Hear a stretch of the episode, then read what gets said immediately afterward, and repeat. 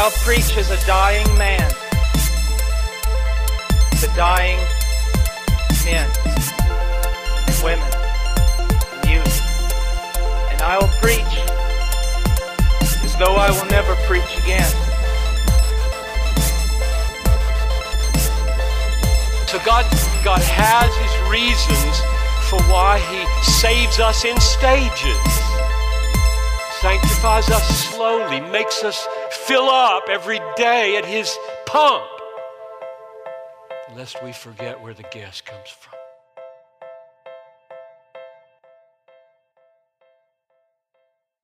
Welcome back to Follow Me to Heaven with Jonathan Romero.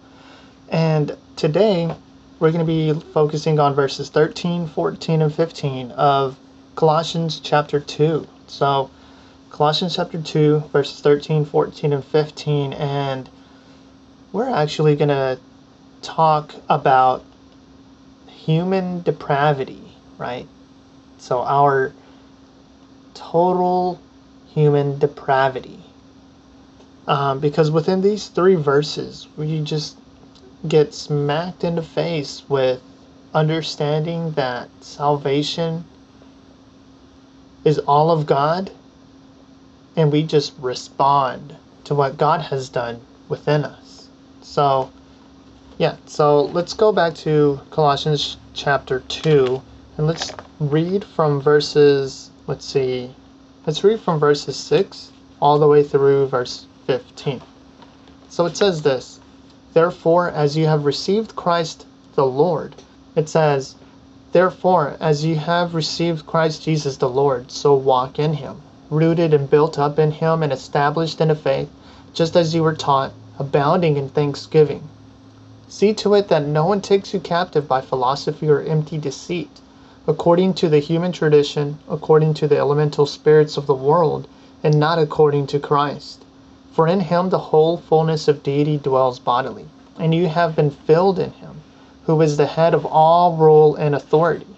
In him also you were circumcised with the circumcision made without hands, by putting off the body of the flesh by the circumcision of Christ, having been buried with him in baptism, in which you also were also raised with him through faith in the powerful working of God, who raised him from the dead and you, who were dead in your trespasses and the uncircumcision of your flesh, God made alive together with him, having forgiven us all our trespasses, by canceling the record of debt that stood against us with its legal demands. This he set aside, nailing it to the cross. He disarmed the rulers and authorities and put them to open shame by triumphing over them in him. So let's go back to verse 13, and this is what it says And you, who were dead in your trespasses and the uncircumcision of your flesh, God made alive together with him, having forgiven us all our trespasses. So, you are either dead in sin or you are alive in Christ. So, let me ask you, which one are you? Right? So, according to this verse, we, we get this idea that you're either dead or you're alive. And if you're alive, then you're alive in Christ. If you are dead, then you are dead in sin. And you see how the two are opposed to each other.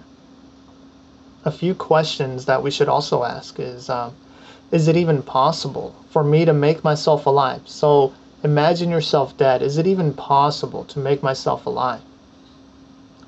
Can I come to Christ without God first intervening?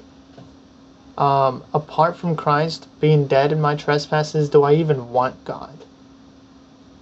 Is man totally de- depraved?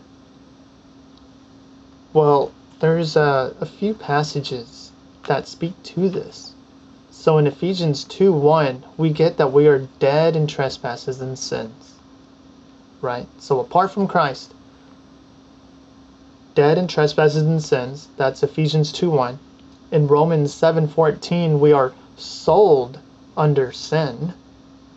Romans 7:23 we are held captive to the law of sin. You could even say that we are slaves to sin. That's ultimately what it's saying. And then Ephesians 2 3, we are by nature children of wrath. So, yes, according to Scripture, we are incapable of anything good, as well as come to God, unless God does a work within us to cause us to come to Him, to come to God in repentance and faith. Because ultimately, what God reveals to us when we are made alive is our deadness to sin, right? How sinful sin is. God quickens us by the Holy Spirit and causes us to recognize how filthy we are because of sin. We repent from that. We make an about face from sin and we come to God and then we put our faith in Christ, right? We put our trust in Jesus, understanding and knowing what he did for us, right? because that was the only way. Who is the only one that can sustain the wrath of God and live? Not mere human. Only God Himself can do that. And the God man, who is Jesus Christ, He did that for us. And we're going to talk about that a little bit later. We're going to talk about um, what that means and how how is it possible. Right. So and even understanding that we are dead in our trespasses and sins, we are not even close to being as bad as we could be. I just put that into perspective because sometimes, whenever we ask, Are you a good person? Uh, we compare ourselves to others who are worse than us, right? We look at Hitler and we ask, Hey, who's better, you or Hitler? More than likely, we would say me or you, right? because Hitler he was evil. And we see that. We we see the things that he's done. We learn about him through history. And we see how evil Hitler was right? Stalin same thing. Wicked wicked men but we look to them and we say I could never do that or I would never do that well well, think again. Um, it's only by God's sovereign grace that we are not as wicked as we could possibly be. Right? Just think about that. God's sovereign grace causes us to be not as wicked as we actually are. And praise God for that. And here in the US, even right now, we see the wickedness of man, right? All around. And you know what? It could actually be worse. And why is that? Because we can tell, we can see that the Lord hasn't lifted up his hand all the way to the point of just revealing how wicked we really are here. So praise God for that. Praise God for his sovereign grace. But also just understand uh, the implications um, of us being dead in sin and how is it then that I could be made alive in Christ? How is that possible? Right?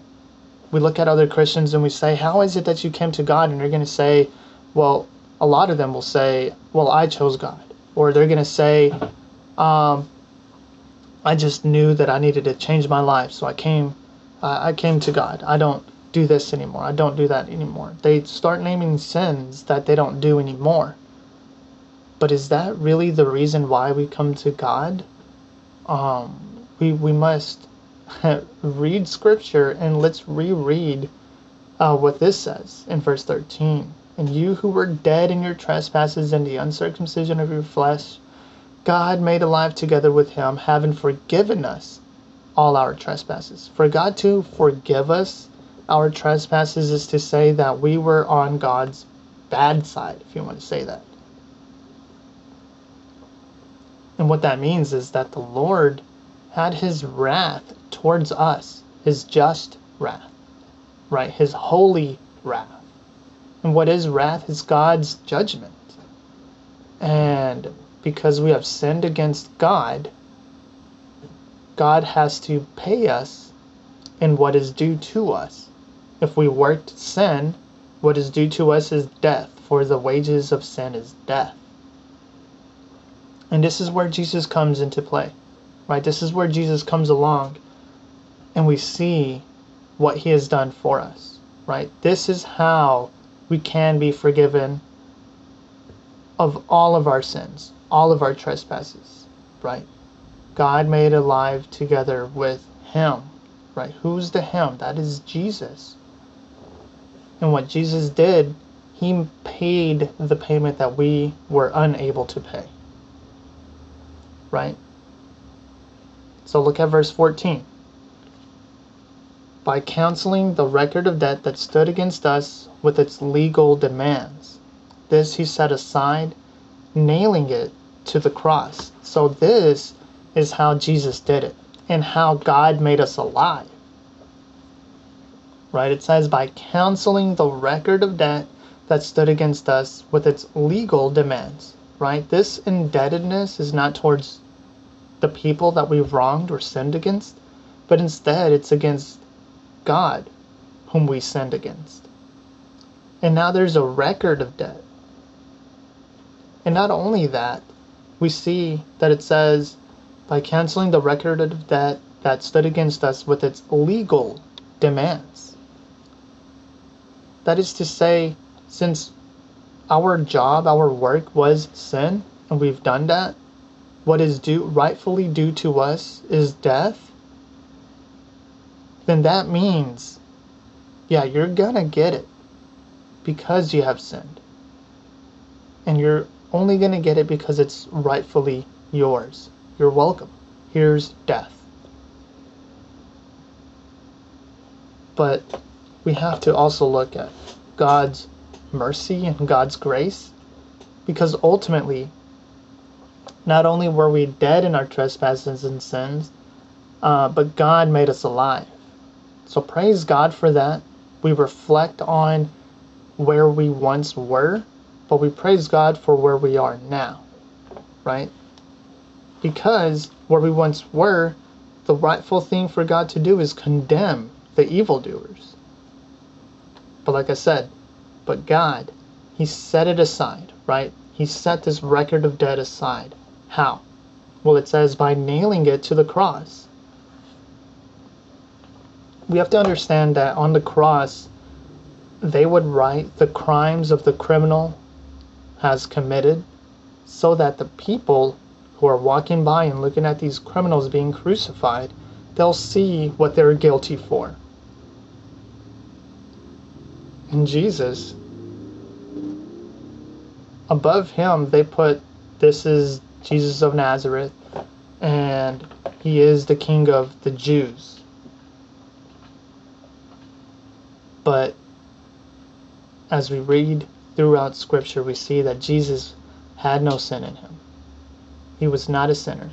He was the sinless one from God. Yet they put this inscription above him as if he committed that sin. But we see throughout Scripture that he is the King of the Jews, right? We see that the Lord is King.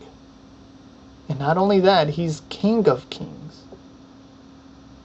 Right? You see, that was the uh, the problem of the early church when they were being persecuted. They were all all they had to do was say that Caesar is Kurios, right? Caesar is Lord. That's what they wanted you to say. But no, they understood that, that there is only one Lord, and that is the Lord Jesus Christ. And that's why throughout Scripture we see all these letters talk about Jesus Christ as being the Lord Jesus Christ. Not only Jesus Christ, but the Lord Jesus Christ. Right? Colossians chapter 1 verse 3. We always thank God, the Father of our, our Lord Jesus Christ. Or it would say our Christ Jesus, our Lord. Right?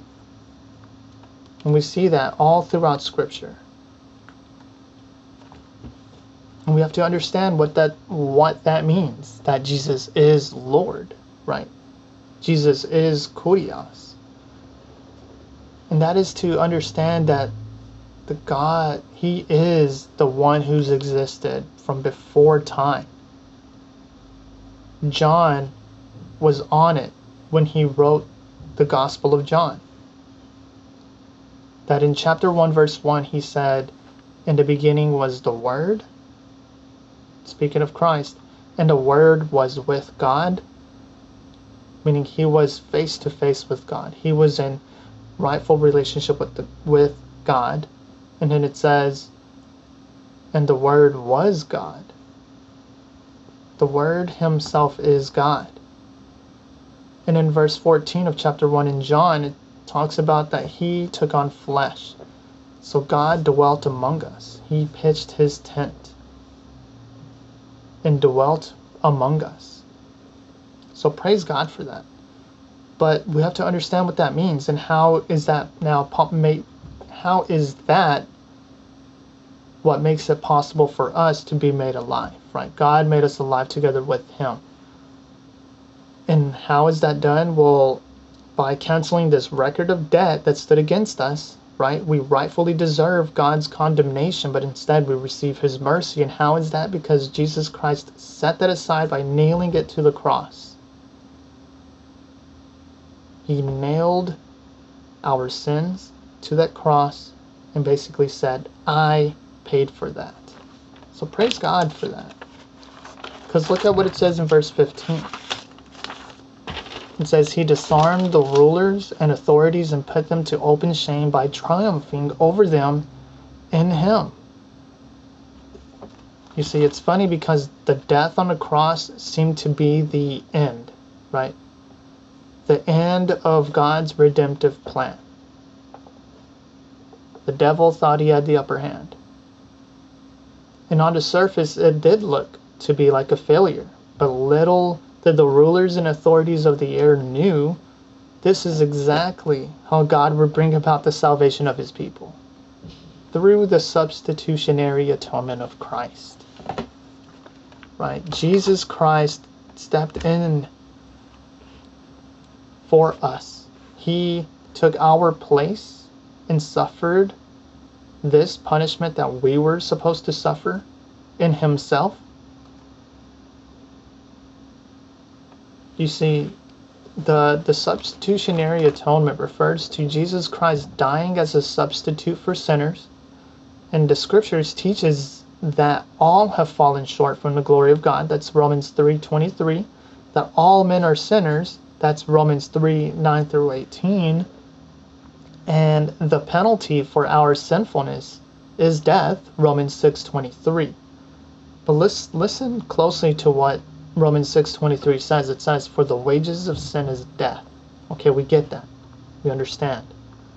But the free gift of God is eternal life in Christ Jesus our Lord.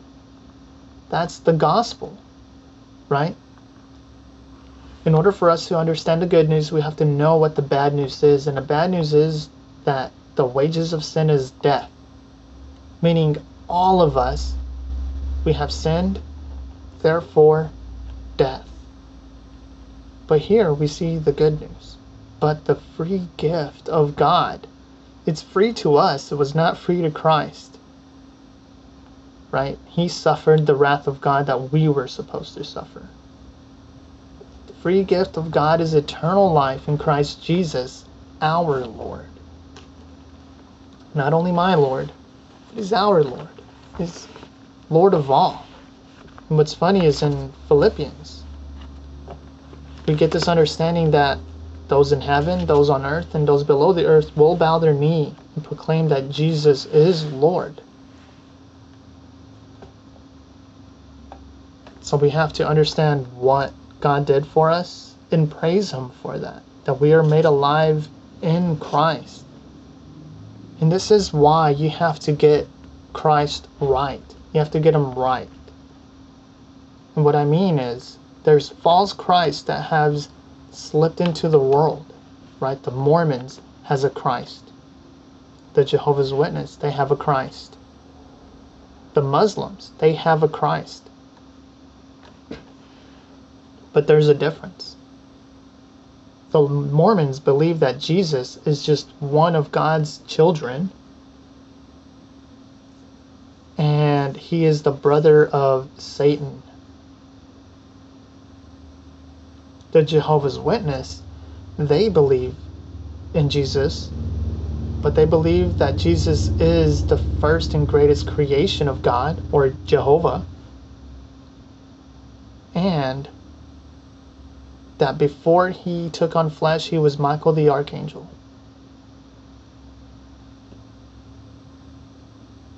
See, this doesn't sound like the Christ of the Bible, does it? The Muslims, they believe that Jesus was a prophet. They believe that Jesus was a good teacher. But they don't believe that this Jesus died on the cross. They believe that he was replaced by someone else who looks to be like Jesus, but it wasn't Jesus. So if that is the case, Jesus did not die for anyone's sins therefore leaving us to die in our own sins. The Jehovah's Witnesses, Jesus, he's not God. He's a lesser God. He's a God. He's a creation of God, but he's not God himself. And like I said before, the only one who is able to withstand the wrath of God is God himself. That's why we have to really understand who Jesus is. We have to be ready to give an answer to who Jesus is. Who is the Lord Jesus Christ?